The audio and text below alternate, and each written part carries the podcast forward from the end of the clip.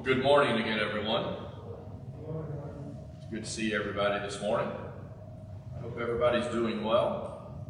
I think many of us may have decided that we are going to be getting onto a diet soon. No matter how much you ate, it's almost always too much. But I really appreciate the opportunity that you are showing me by allowing me to share some thoughts with you here this morning. And I'm very happy for all who are watching remotely. I'm also very happy for all of you who've come in to the house here in order to gather together, brothers and sisters, and worship God. This morning, I want to spend a few moments. I thought about making a joke that we were going to spend a lot of time going through an entire book of the Bible. It's only going to be Third John, which is a very, very short book of the Bible. But we will, in fact, go through the entire book here this morning, Third John. And I've subtitled it there, Lessons from a Short Letter.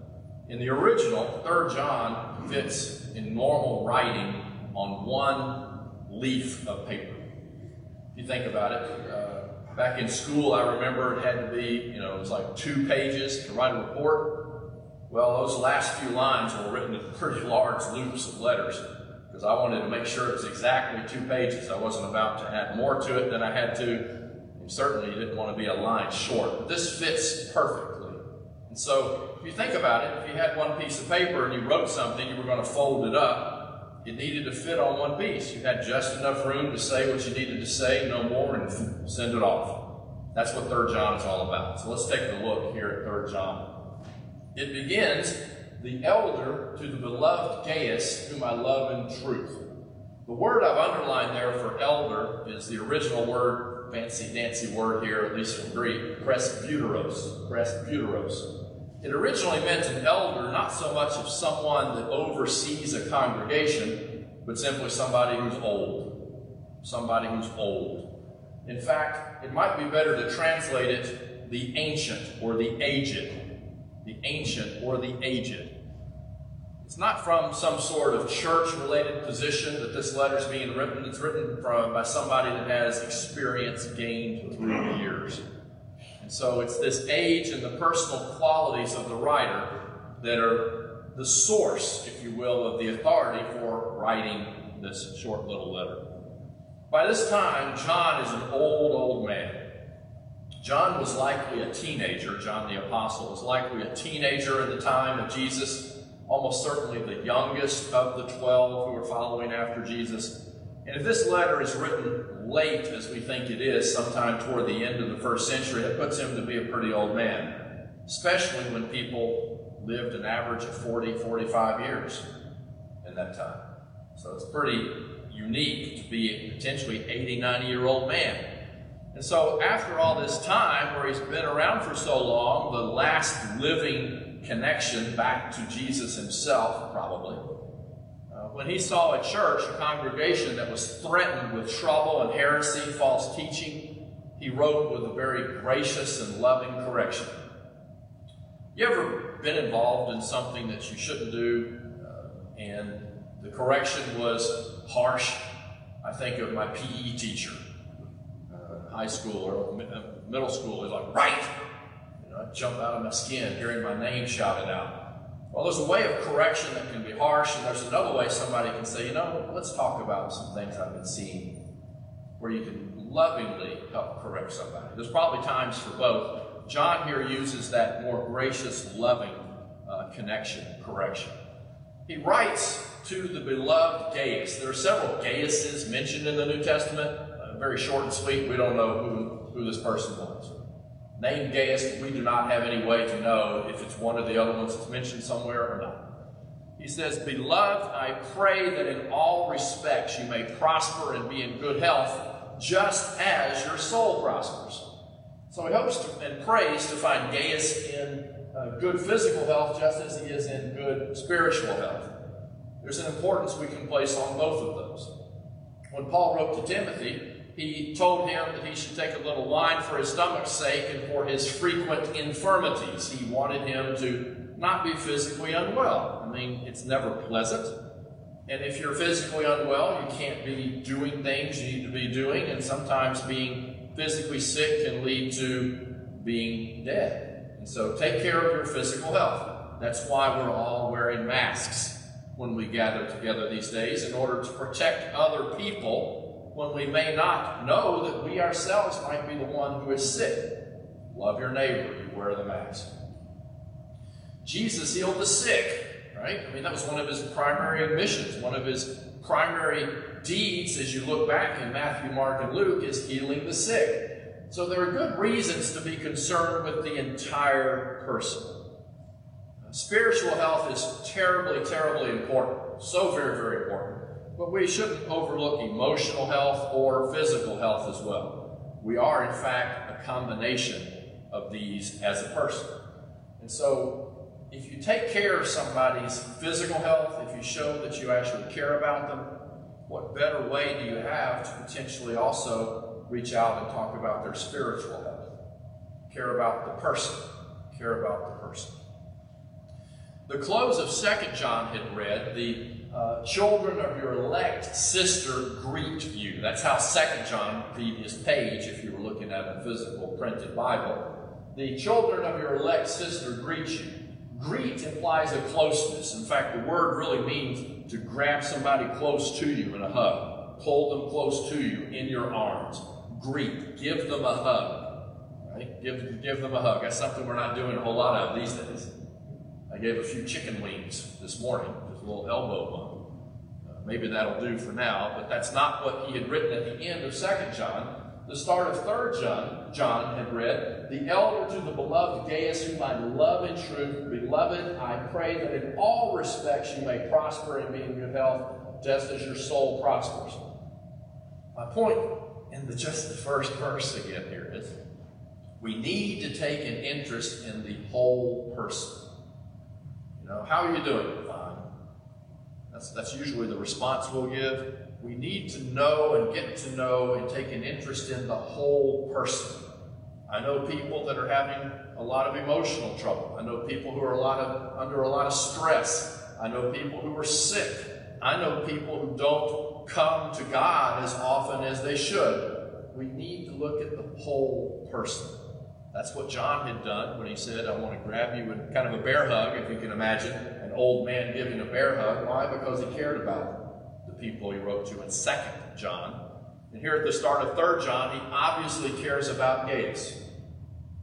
The next primary thought he spends a little bit of time with here is the, uh, the idea of walking in truth. Walking in truth. Look what he says. I was very glad when brethren came and testified to your truth, that is, how you were walking in truth. I have no greater joy than this, than to hear that my children are walking in truth. The idea of walking is how you're living your life. The, the phrase walking, you're paying attention to your walk, is really the course that you make as you walk through your life, as you go through your life. And Gaius here had been walking in truth. It's a very familiar passage in New Testament, the whole idea of living in truth. Jesus in John 8 12 had said that I am the light of the world. He who follows me will not walk in darkness. If you follow Jesus, you will not be living your life in dark ways, in evil ways, doing evil things. If Jesus is the light of the world, then if I follow Jesus, I need to be where the light is. I need to be where Jesus is. Will not walk in darkness, but will have the light of life. If Jesus is living in me, how can I be associated with darkness?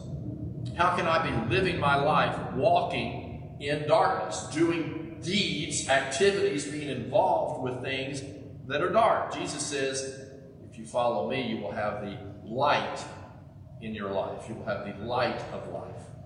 Ephesians chapter 5, Paul had said that we, as followers of Jesus, need to walk as children of light. If we are, in fact, children of God, then we should be walking in the light as Jesus is in the light. Galatians 5, Paul also said, But I say, walk by the Spirit, and you will not carry out the desire of the flesh. There are things we are not supposed to do, things God has said don't And if we are following God, we need to stay away not only from those activities, but places where those activities are presented to us. We need to walk in light, walk in the Spirit, walk as children of God, and stay away from things that are in the darkness. 1 John 1 5. If we say that we have fellowship with Him, if we say that we are a member of God's family, if we say that we are children of God, then we should not be walking in darkness. If we do walk in darkness, as we also are saying we are members of God's family, children of light, look what He says. It's pretty blunt. We lie. We're liars And we do not practice the truth. We are not walking in the truth. So if we're a member of God's family, we need to pay attention to how we live and how we walk. John had said here to Gaius that he had heard that Gaius was walking in the truth. And he was very, very happy to hear that. He says, Beloved, you are acting faithfully in whatever you accomplish for the brethren. He has said that word beloved three times in a very short space. I get the impression John loved a lot of people. And that's evident by being concerned about the person. You know, if I say that I love you say that you love me, but you don't really care about what's happening in my life, you don't care that somebody close to me had died or somebody close to me had been sick or that I had hurt or had a significant problem in my life in the last week, you really, you really don't love me. You don't.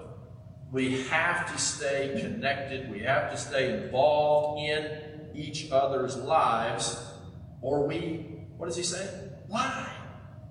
Because we're not practicing the truth. Practicing the truth is terribly, terribly important. It's a critical part of how we are members of God's family.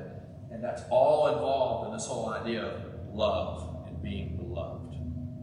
John loved people and he wasn't reluctant or afraid to show it. You want to be a faithful child of God? You want to be a member of God's family? You want to be somebody that God looks at and says, That's my child need to do things for our brothers and sisters. And I think, compared to many congregations that I have seen over the last couple of years, Lindsley Avenue shows that. Because Lindsley Avenue is actively involved in wanting to help. So you are to be commended for that. The next primary thought he talks about is hospitality. Hospitality. You know, we have a whole industry here in Nashville, hospitality industry. Usually means taking money from people so they have a good time. That's not exactly what we're talking about here, but hospitality. Look what John says Beloved, you are acting faithfully in whatever you accomplish for the brethren especially when they are strangers. And they have testified to your love before the truth. So, who are these brothers you accomplish for the brethren, especially when they are strangers? They're still brothers, but they're strangers. We're talking about not brothers and sisters from their own congregation, wherever Gaius attended, wherever Gaius was a member of God's family. People came into town from somewhere else they were brothers and sisters and they helped them. They looked after them. When you have visitors, we need to be involved and caring about people who are visiting with us.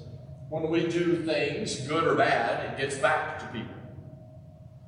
This congregation where Gaius was had done good things for these strangers who had come to town, and word got back even to John. He says, Good job. When you're showing love for strangers, you are doing a good thing. In the ancient world, hospitality was a very, considered a very sacred duty among the pagans, the people of the Roman Empire.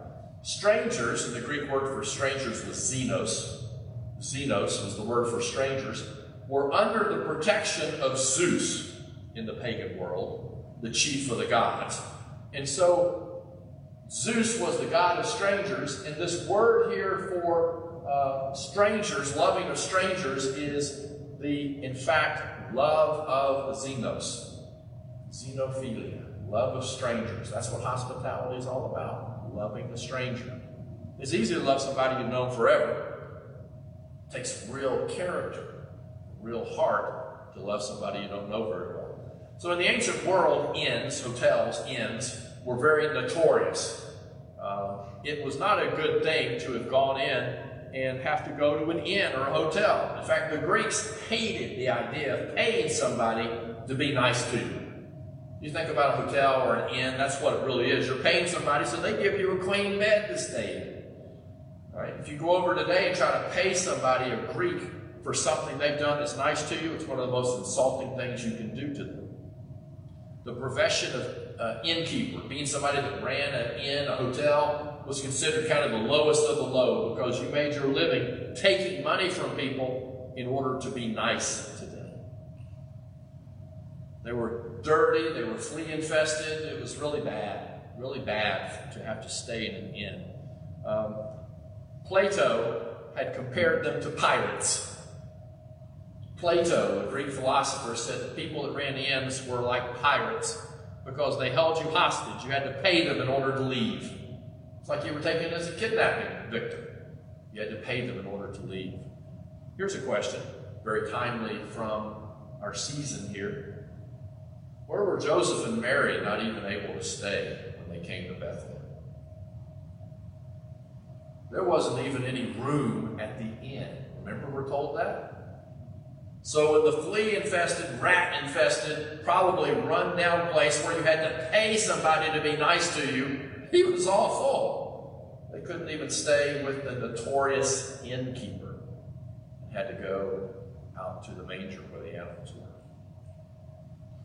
Again, he says, Therefore, beloved, you are acting faithfully in whatever you accomplish for the brethren, especially when they are strangers and they have testified to your love before the church. You will do well to send them on their way in a manner worthy of God. Hospitality was to be especially the characteristic of the leaders of the church. We're told in Timothy that a bishop, somebody that's an elder, somebody that's in charge of a church, needed to have a heart that cared for people. Hospitality, love of strangers. How can you be a shepherd looking after the sheep how can you be someone that loves the sheep that wanders off and goes to try to bring them back if you don't care about people? If you don't care about people. So, the love of the stranger. Titus was told to be hospitable. All of us, all of us need to be hospitable, love people. It's easy to love family members. Well, okay, most of the time right? Most of the time. It's a real challenge. It shows who we really are if or when we love the stranger. So we need to be more focused on loving people, doing good to people without expecting to be paid for it, something in return. Oops. When you get down to the time of Justin Martyr, about 160 AD, uh, we find that on the Lord's Day, when they gathered together, the well to do, the rich people, uh, contributed as they could, and they took the monies that were collected and they used them, notice, to care for the orphans and the widows and those who, through whom sickness or any other cause were in want or need. They didn't have health insurance, they didn't have some sort of uh, unemployment insurance. If you were sick, you didn't work, you didn't have any money. If you were sick long enough, you couldn't eat. And so the Christians would help look after people who needed money, who needed food, who needed care. Orphans, widows. You know, they, there, there weren't retirement plans or whatever in the first century. So if you were married and your husband who had been out working, most women were not out working in the first century, you were stuck, especially if you had four or five kids. Christians looked after people who needed help. should be the same way today. And notice the very end of that. And as well, strangers who were sojourning, living among us. Care about. Care about. He says these individuals who had been the strangers that they had been nice to, they had gone out for the sake of the name, for the sake of Jesus, accepting nothing from the Gentiles. Therefore, we ought to support such men, people, could be men and women there, people, so that we may be fellow workers with the truth.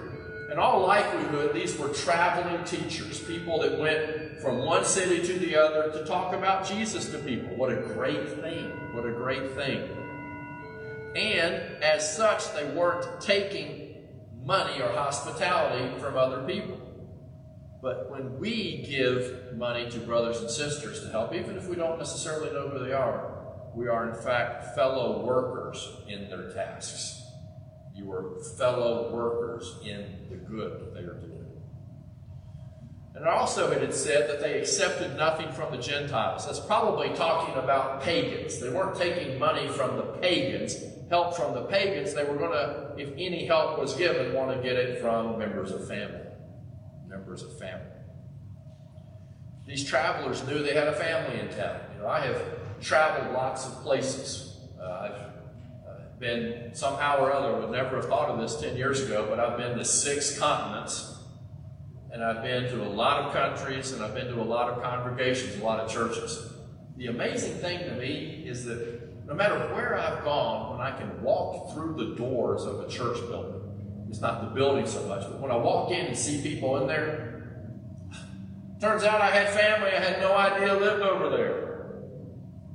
Because we share a common love for Jesus, we can share a common love for each other no matter where we may call home.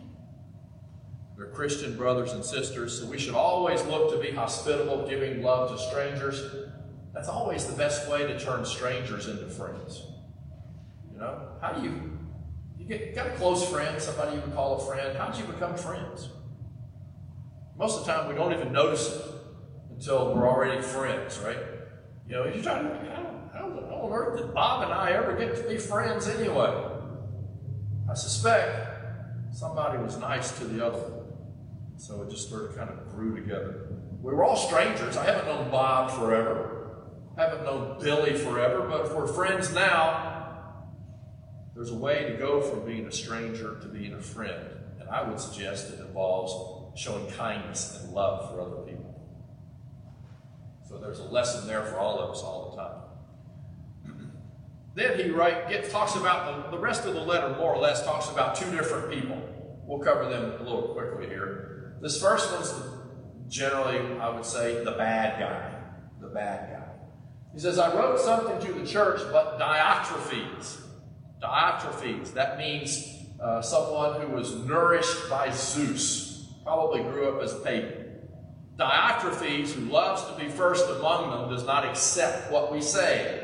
So he wrote something, but this big shot guy didn't want to hear it. You can almost imagine as if he was ready to tear up whatever John had written. Doesn't say he had, but he doesn't accept what they say. I'm not sure if Diotrephes was an elder, somebody in charge of the church, but if so, what a terrible thing. Elders of all people cannot be someone who loves to be first. You see that up there? Loves to be first. If you have that kind of feeling, please, please don't ever try to become a leader somewhere because that's only going to head for bad outcomes. Love to be first. A guy in the church where uh, he is writing to, John is writing to, Diotrephes. If you think about loves to be first, how much more special can you be if you're already a child of God? I remember the disciples argued over who was going to be first. And Jesus said, You want to be the greatest? You want to be first? Be a servant. If you're looking to be first, you've got your eyes in the wrong place. You've got your eyes in the wrong place. Back here in Mark 10, Jesus said to his disciples, You know that those who were recognized as rulers of the Gentiles lord it over them, exercise authority over them. And their great men exercise authority over them. But it is, this, it is not this way among you. It's not to be this way among you. But whoever wishes to be great Whoever wishes to be great, to become great among you, must be, shall be your servant. You want to have a reputation for being great? Look to be helping other people. That's not Diotrephes. I wrote something to the church, but Diotrephes, who loves to be first among them, does not accept what we say. What does John have to say about that? For this reason, if I come, I will call attention to his deeds which he does, unjustly accusing us with wicked words. When John came, Diotrephes would pay the piper. Another way of saying that is he's going to be taken to the woodshed and back a long time ago, they would say he would have had a meaningful learning experience. Usually with me, that involved a switch. I don't think we do switches anymore. Do a switch today, probably end up on the news, right? But he's, he's going to he's going to have to pay for what he's done. Well, you can't be a bad person. You can't be someone who's not being a servant and not expect that it's going to come back on you. Diotrephes is going to have some sort of discussion with John if he comes. How often do people who love position or power simply abuse people because they can? Because they can, not to be us. It's not to be us. So here, even if you think you're in the right, do not look for ways of talking down at people or showing that authority over people, being harsh to people. I think the only real way to help people see change is needed is to show that you care about the person, to show that you love the person. Diotrephes is not over in that area. He's over on the other side. It's not the way to be. Do not be like Diotrephes. Love to be first. In this way, too, right? It says, and not satisfied with this, he, Diotrephes himself, does not receive the brothers and forbids those who desire to do so and puts them out of the church. He did not show hospitality. There's just no sense of love in him at all. If he's an elder, he's a terrible choice for an elder. He's a terrible choice for an elder. The selection of elders is always critical, always critical for churches as they look to have elders, people who are shepherds looking after the sheep. Somehow or other, it says Diotrephes tried to kick people out of the church. I don't know exactly how you do that. I mean, what did he do? Did he have a, some kind of a spear at the front door so you cannot pass? I, I don't know. I don't know. But he, he's, he's not showing characteristics of a child of God that he should.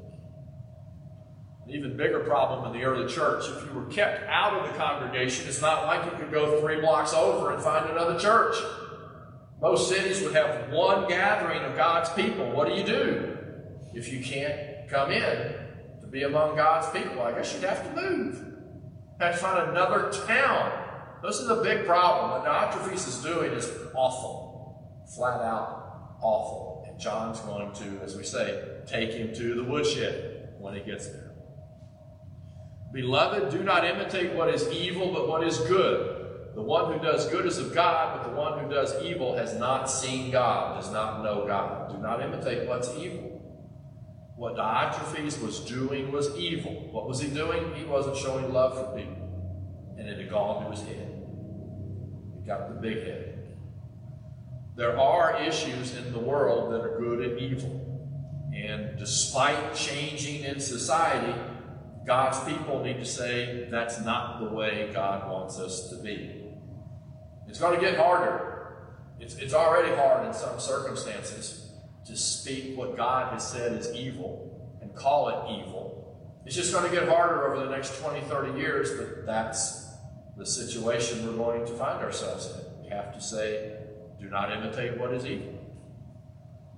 Even if evil is done to us, our response has to be good. You know, and that's one proof of our relationship to God, really and truly. Do we know God?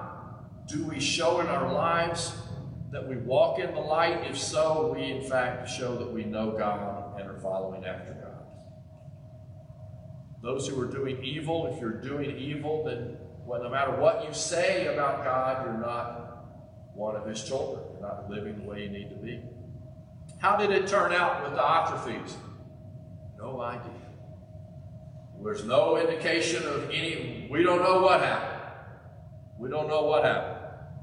Certainly, this letter that John wrote would have started that discussion. I'd like to think that Diotrephes got his act together. I would like to think that he became the kind of person that was a servant I would like to think that he showed love for strangers. I would like to think a lot of things. I think it's on purpose. We don't know how it turned out. Because what if I'm the one who's been living and acting more like Diotrephes? Then that call John makes to change comes to me. comes to me. There's another individual in here whose name is Demetrius. Demetrius. He had a good testimony from everybody. By contrast, Demetrius was providing an example that was worth following. So, who was Demetrius? There's a couple of them mentioned in the New Testament. We really don't know if it's either of them, but I have my hopes.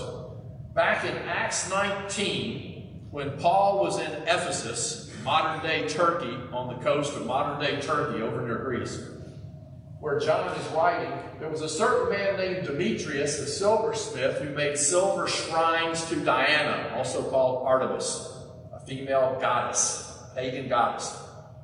So he made little idols, little shrines that people would buy, put in their homes.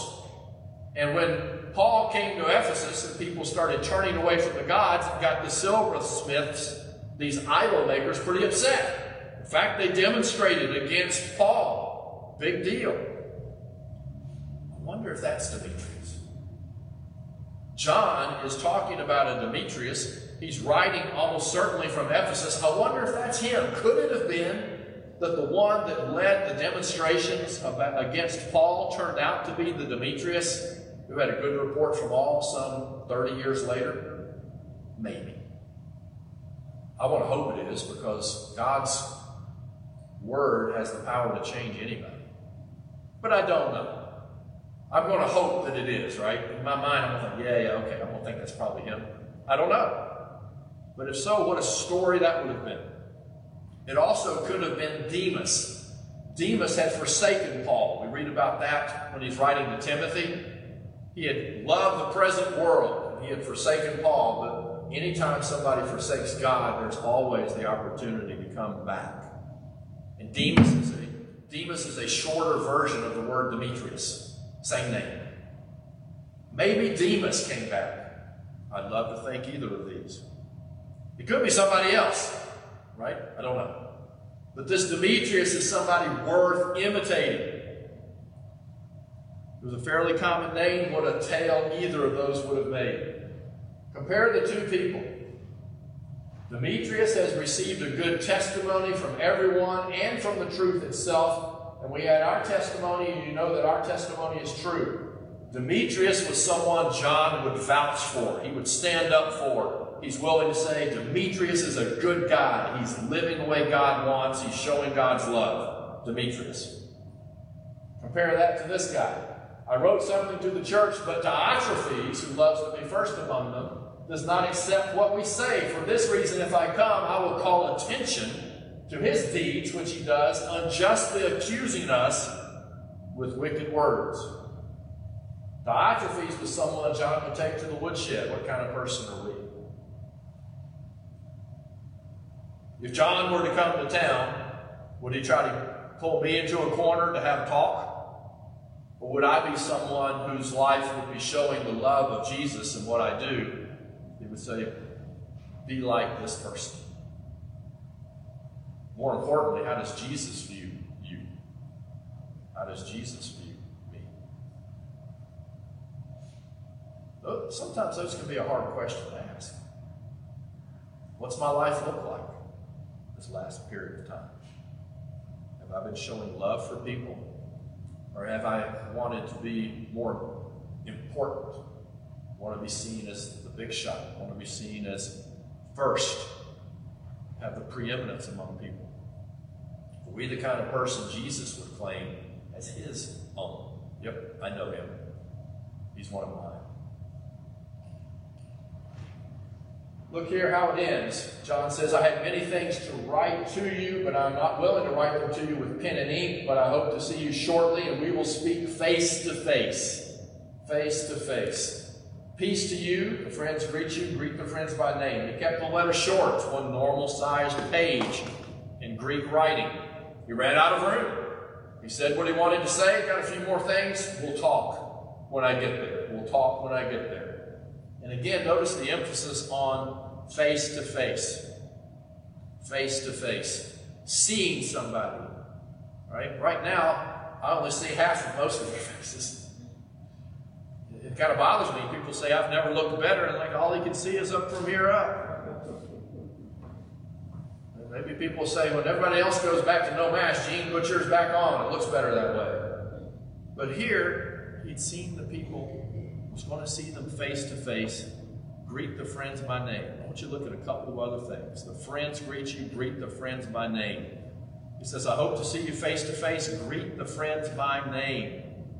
Of all places, anywhere, anywhere on the face of the earth, this, this gathering of God's people should be the place where everybody knows your name. Used to be a TV show. It was on, had a song as it was coming on. Sometimes you want to go where everybody knows your name. Cheers. Called Cheers. That was a bar. That's not the place where everybody should know your name. The place where everybody should know your name is where everybody who walks in is loved, where everybody who comes is a member of God's family, everybody who comes in is a brother and sister. So, need to make sure we know each other. Need to make sure that we love each other, that we're involved in each other's lives, that we are here for each other. Need to be show love for the brothers. In closing, Jesus absolutely knows your name. He knows your name.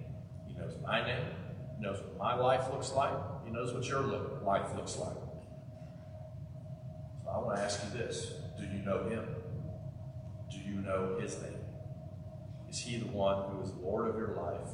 Is he the one that you wake up in the morning thinking, I'm going to walk in the light as Jesus is in the light? What does your life look like?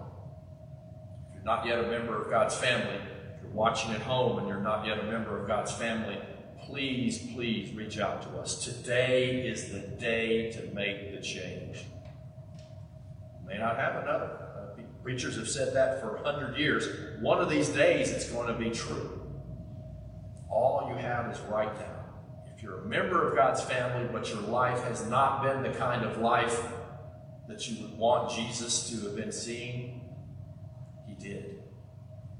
And you have right now to put your life back on track to get it to where Jesus wants it to be and to be forgiven anything that's bothering you that you know is keeping you away from God. Things, please, please, to consider as we stand and sing.